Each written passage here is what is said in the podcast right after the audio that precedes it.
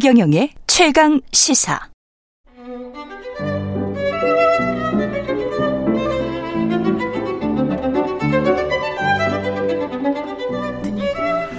예, 시사 프로그램의 토론 코너가 많지만 이보다 더 최고의 토론은 없을 것 같습니다. 오늘은 전현직 여야 최고위원이 함께 하는 스페셜한 시간, 특별한 시간, 최고들의 토론 시간 마련했습니다. 민주당 서영교 최고위원 나오셨고요. 안녕하십니까. 안녕하세요. 서영교입니다. 예. 안녕하세요. 정미경 국민의힘 전 최고위원 나와 계십니다. 네, 안녕하세요. 예.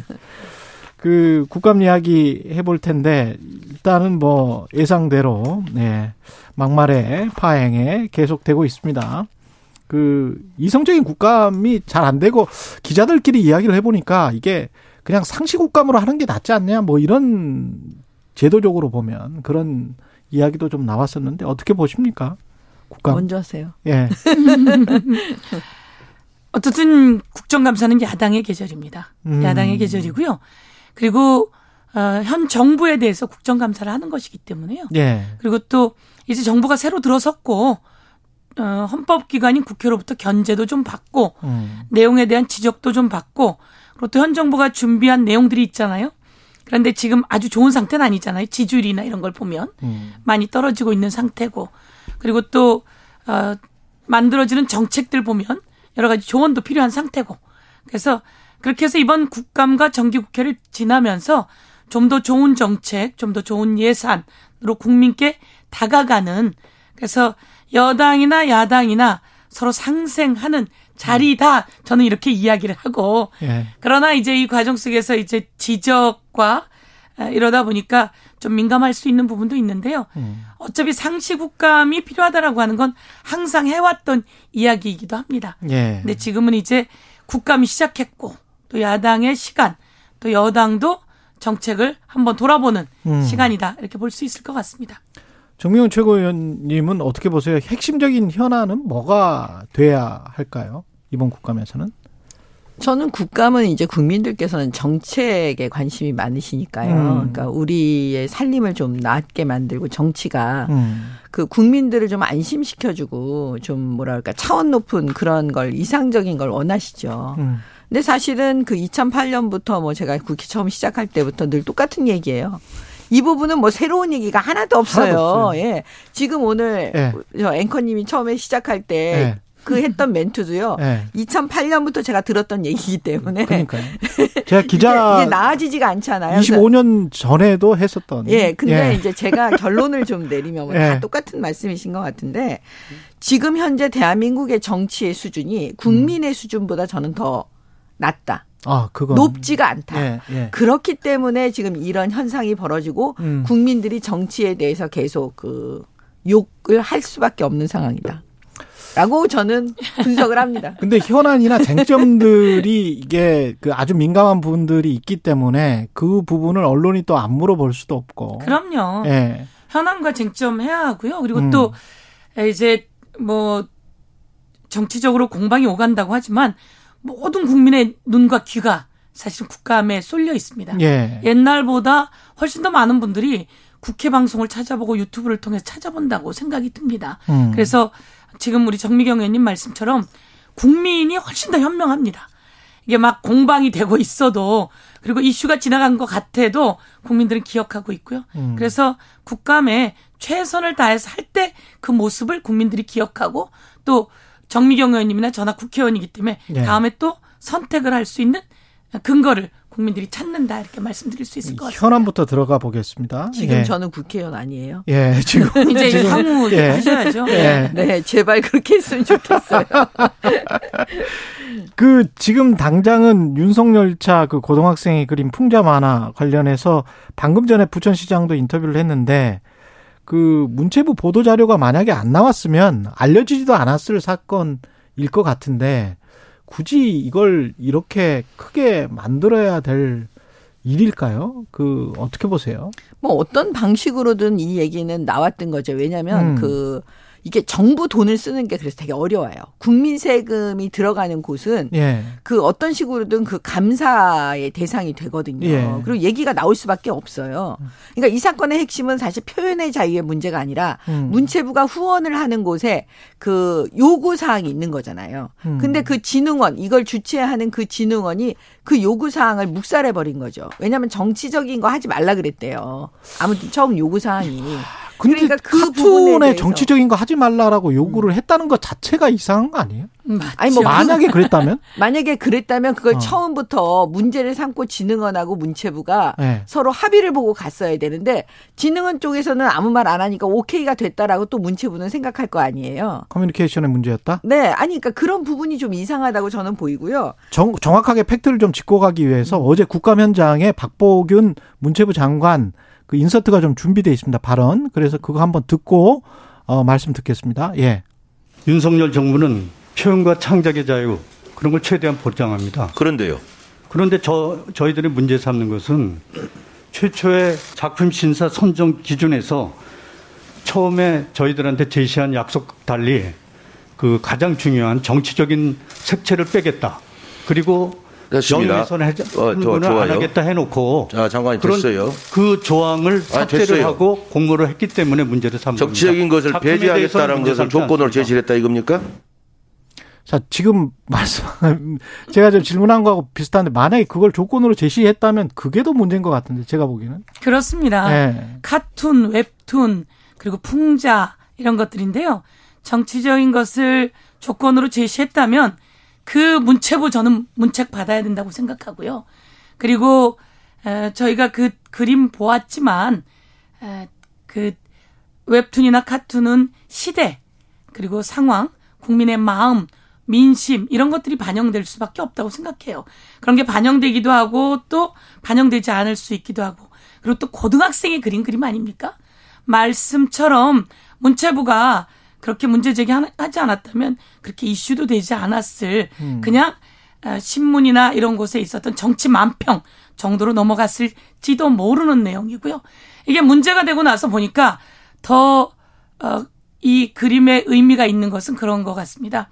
이 학생에게 왜 그런 그림을 그렸느냐라고 했더니 음. 윤석열 대통령 후보 시절에 기차 앞에 있는 어느 누군가 앉을지 모르는 임산부가 앉을 수도 있고 어머님 아버님이 앉을지도 모르는 그 의자에 구두발을 놓고 올렸다라고 하는 것을 보고 착안했다라는 이야기를 제가 들었는데요. 또 이런 얘기로 또 그 고등학생에게 아, 그 좌표 찍기가 되어서는 안 된다 이렇게 생각하는데요. 그런 것을 보고 그림을 그렸다라고 했고요. 그러면 어, 우리는 그러지 말아야 된다라고 하는 당시에 그러지 말아야 된다는 이야기도 많이 있었습니다. 정치권에서도 그렇게 있었고요. 그렇게 나왔는데 음, 이것을 문체부가 과잉 충성이다 저는 이렇게 생각합니다. 아무렴 대통령이 이거 불편하다고 얘기하지 않았을 텐데 그러니까. 과잉 충성이다. 그리고 이와 비슷한 게 이제 영국 같은 경우도 있었어요. 그럼 그런 데서도 그냥 지나갑니다.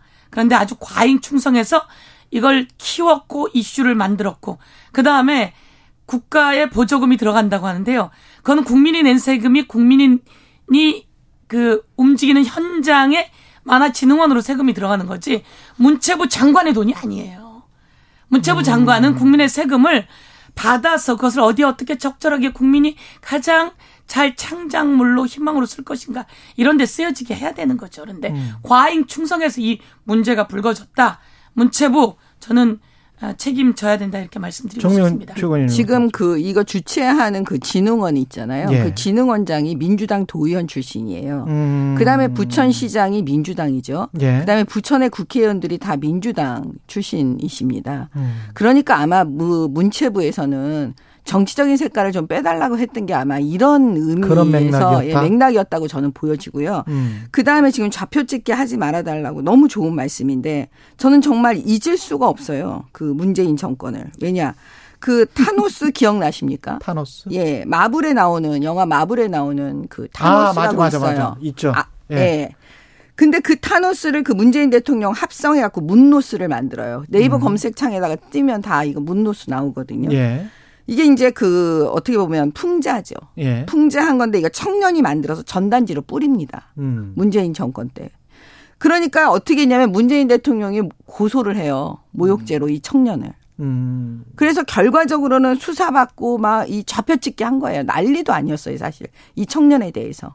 결과적으로는 이제 견디지 못하니까 이 여론이 나쁘니까 문재인 대통령 측에서 이걸 취하를 해요. 고소 취하를 하고. 그렇죠. 예. 이 사건을 아무도 저는 그, 음. 이 뭐라 그럴까. 지금은 잊어버리셨겠지만 저는 사실 잊을 수가 없어요. 그때 제가 이 부분을 문제 제기를 했었던 사람이었기 때문에. 음. 그 다음에 또 하나는 다 기억나실 거예요. 청년들이 대자보를 그 대학교에 붙여요. 그게 뭐였냐면 이제 문재인 대통령에 대해서 이제 풍자하는 거예요. 김정은하고 같이 음. 엮어가지고 하는 거였거든요. 그래서 경찰이 어떻게 하냐면 이 사람을 좌표 찍게 하면서 찾으려고 엄청나게 노력합니다. 뭐 CCTV 그 다음에 그 전단지에다가 그 대자보에 지문 검색 막 이런 거 다 하고 그렇게 했는데도 못 찾고 있는데 결과적으로는 나중에는 찾아요. 근데 그 죄명이 처음에 검토한 게 국가 원수 모독죄 명예훼손죄 이렇게까지 나오는 거예요. 근데 국가원수 모독죄가 안 되니까 이들이 어떻게 되냐면 건조물 침입죄를 해요. 무단으로 대학으로 들어갔다고.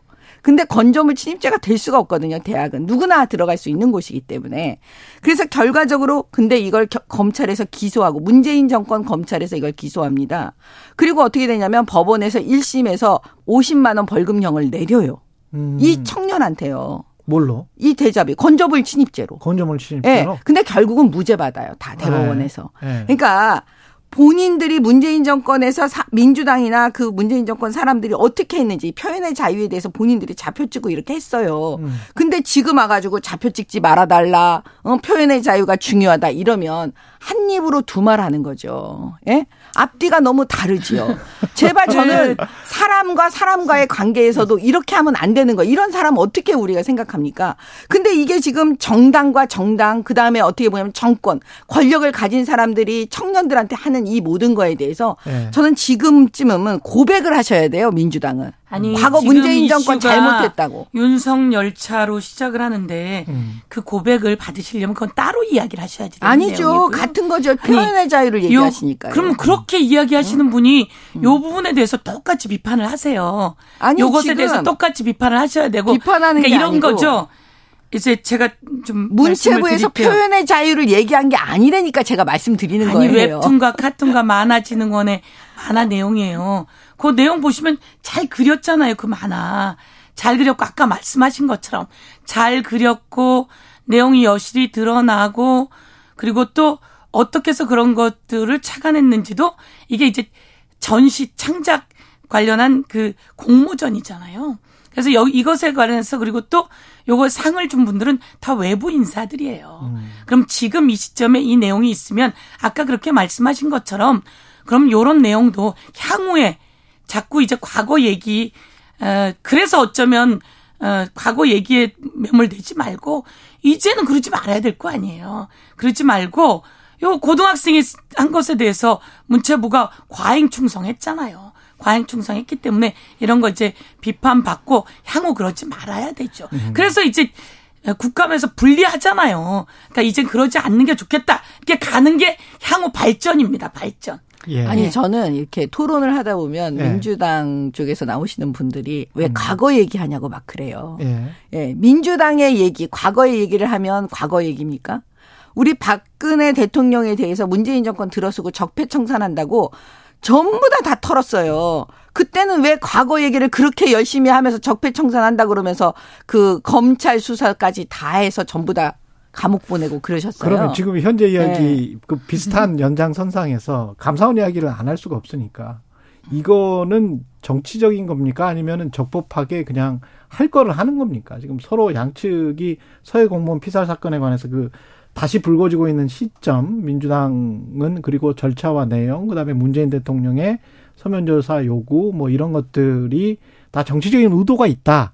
그리고 대통령실과 교감하고 있는 것 같다. 그게 문자에서도 이번 문자에서도 드러났다. 국정기획수석과 관련된 뭐 이런 이제 주장인 것이고 감사원이나 국민의힘은 적법한 절차에 따라서 진행되고 있기 때문에 대통령도 서면 조사에 응해야 된다 이런 입장인 것 같은데. 그 저는 박근혜 대통령 탄핵 이전과 탄핵 이후가 음. 우리 대한민국 정치사를 가르는 아주 중요한 그 시점이다. 시점이었다라고 봐요.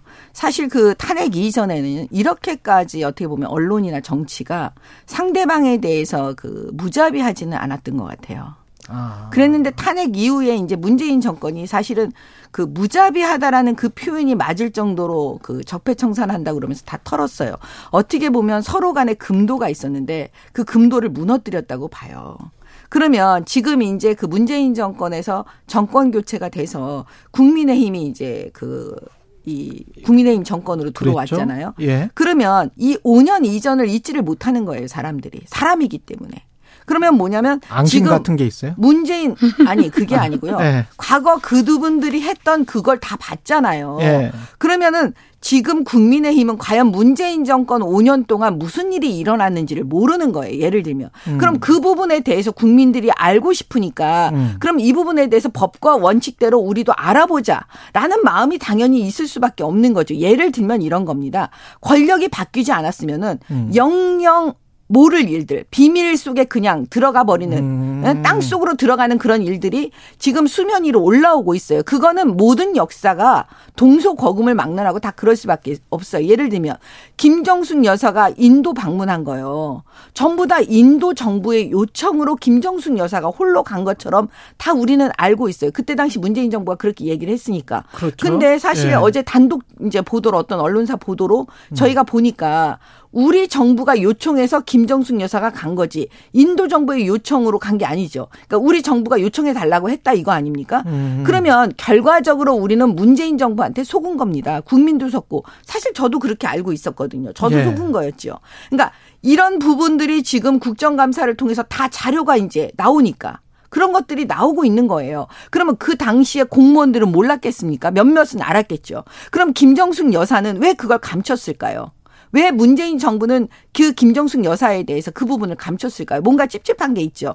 그건 결국 뭐냐면 시중에서 떠도는 말들이 김정숙 여사는 결국은 그 여행지, 여행하려고 버킷리스트, 세계 일주의 꿈으로 이 영부인 그 부- 자리를 이용해서 다니는 거 아니냐. 그러니까 타지마을 가서 사진 찍고 예. 이런 부분들이 확인되는 그런 일들이 벌어지고 있는 거예요. 음. 그래서 제가 시간 볼 배분을 때는 조금 해야지 될것 같아요. 예, 발언에. 예, 예, 예. 예. 발언의. 시간 배분을 좀 예. 해야지 될 것 같아서 음.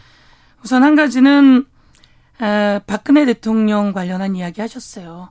그때 특검의 가장 핵심적인 역할을 했던 사람은 윤석열이에요. 윤석열.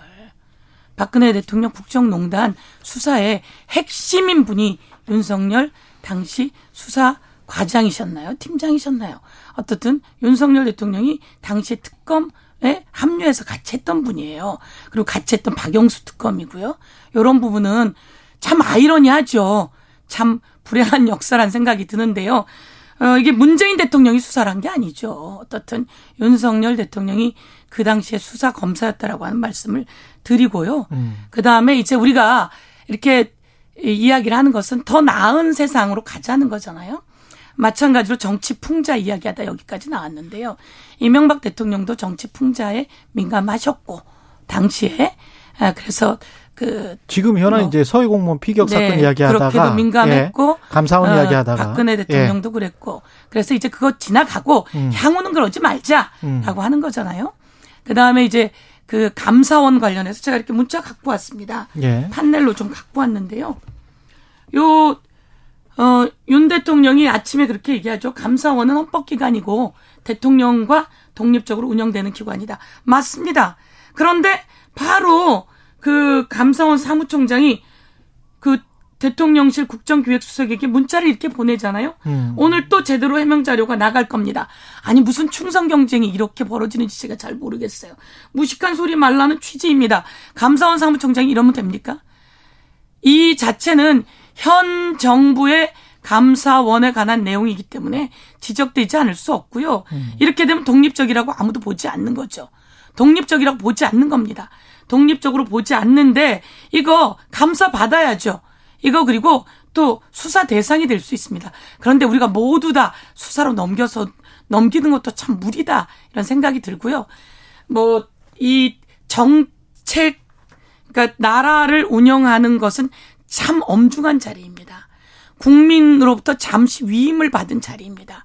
저희 어 더불어민주당도 더 잘했으면 또 정권 교체하지 않았겠죠.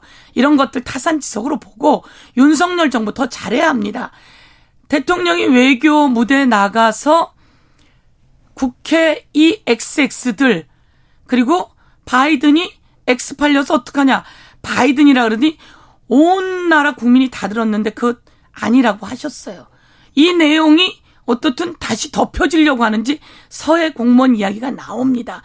저는 서해 공무원 그 당시에 어, 북에 가서 그런 일이 있었던 건 정말 있었을 수 없는 일입니다. 있어서도 안 되는 일이고요. 그래서 이 내용과 관련해서 진실을 다시 한번 밝히려고 하면 저희가 알아봤는데요. 국방위에서 상임위원장이 그때 어그 뭐라고 합니까?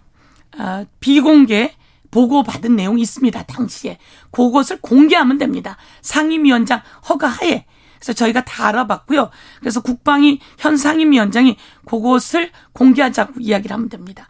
저희가 이게 6월에 다시 이야기가 됐기 때문에 그때는 국회가 구성이 안 됐어요. 음. 국방위원장이 없었고요. 국방위원장이 있기 예. 때문에 이제 그거 국방위원장이 공개하면 비공개해서 당시 한기호 그 국민의힘 국방위 간사도 어떻게 보고를 받았는지 5, 6분 정도 내용이 남아서? 다 나올 겁니다. 예, 그렇게 말씀드리겠습니다. 그 하나 물어 여쭤보면은 뭐 다른 말씀을 계속 지금 두 분이서 서로 유리하신 것만 말씀하시는 것 같아요. 이제 있는 그런 양상이에요. 지금. 네. 그래서 네. 제가 뭐라고 끼어들기가 참 힘듭니다. 어수선합니다. 전반적으로. 아니 그러니까 예. 이 예. 민주당이 향후는 그러지 말자 예. 발전적으로 가자. 예. 아 좋은 말인데요. 그 말이 하시자고요. 예. 진정성으로 느껴지지 않는 건 권력이 있을 때는 본인들은 그렇게 안 해요. 저는 대통령이 권력을 가지신 분이 그 모욕죄로 고소하셨잖아요. 표현의 자유라고 주장하는 그 청년에게. 예. 그러면 사실은 문재인 정권 5년 내내 표현의 자유라는 건 보장받지 못한 거예요. 그래 놓고 음. 그 부분은 아, 잊어버, 잊어버리고 이제 앞으로 그러니까 본인들이 권력이 없을 비슷한 때는 말씀을 하셨으니까. 권력이 없을 때는 예. 향후는 그러지 말자. 그럼 무슨 진정성을 느끼겠습니까? 자, 그럼 거기에. 앞으로 향후에 관해서 아니, 여성가족부 요거는 그러지 말자는 거예요. 이제 나왔으니. 그래서 지금 뭐 계속 제가 보기에는 가지고 예, 유튜브 보시는 요거 분들은 윤석열 예. 정부에 예. 유리하지 않습니다. 따로 아시잖아요, 준비해 그거는. 오셨어요. 예. 예, 서영근 최고위원은 예. 따로 준비를 해 오셔서 윤석열 정부에 예. 유리하지 않습니다. 예. 윤석열 정부는요. 적어도 대통령은 윤석열 차에 대해서 고소 안 해요. 윤석열 대통령은. 고소하지 마십시오. 네, 고소 안 아니, 고소할 합니다. 이유가 뭐 있습니까? 아, 이거는 문재인- 공모전인데 아니, 문재인 공모전에 대통령은- 나온 것을 고소한다고 발상을 갖는 자체가 잘못된 거예요. 공모전에서 금상 수상을 받은 겁니다. 이거를 고소할 생각을 하셨습니까? 그래서 이걸 고소하지 않은 게 잘했다고 이야기하시는 겁니까? 최고위원님. 발상을 바꾸셔야 예. 될것 같아요. 최고위원님. 예. 네. 문재인 대통령이 그럼 고소하실 때 왜 말리지 않으셨어요? 그 목소리 좀 내주지 그랬어요. 예. 자, 저 여성가족부 폐지와 관련해서 잠깐씩만 의견 듣고 가겠습니다. 이거는 폐지를 하는 게 맞, 맞나요? 그 여성 가족부는 음. 폐지 부분에 대해서는 다 의견이 갈리지 않습니까? 예. 폐지하자 말자. 그게 사실은 지난번에 이제 박원순 시장 사건에서 예. 그 여성 가족부가 보여준 거. 어. 그 부분에 대해서 이제 많은 국민들이 실망하신 거예요. 어. 그 다음에 그때 당시 피해자한테 피해 호소인 막 이런 얘기 했잖아요. 그렇죠. 그런 게 이제 너무 각인되어 있으니까 음. 과연 여성가족부가 자기의 기능을 제대로 하고 있느냐 이런 부분에 대해서 어차피 의견이 나뉘고요. 그거에 대해서 이제 결단하는 거죠, 사실은. 근데 이번에 이제 우리 윤석열 대통령께서 후보 시절에 그 부분을 이제 공약을 걸고 나오셨잖아요. 그러니까 이제 그거에 대해서 저는 한 번쯤 또 이 대목에서 또 폐지하고 다만 그 충, 여성가족부가 꼭 해야 되는 기능이 있으면 인, 있지요, 사실. 있기 때문에 그거는 보건 그 복지부 쪽에 다시 그 기능 역할을 하는 부분을 넣어줘도 뭐 그렇게 뭐 크게 달라지진 않을 것 같습니다. 음.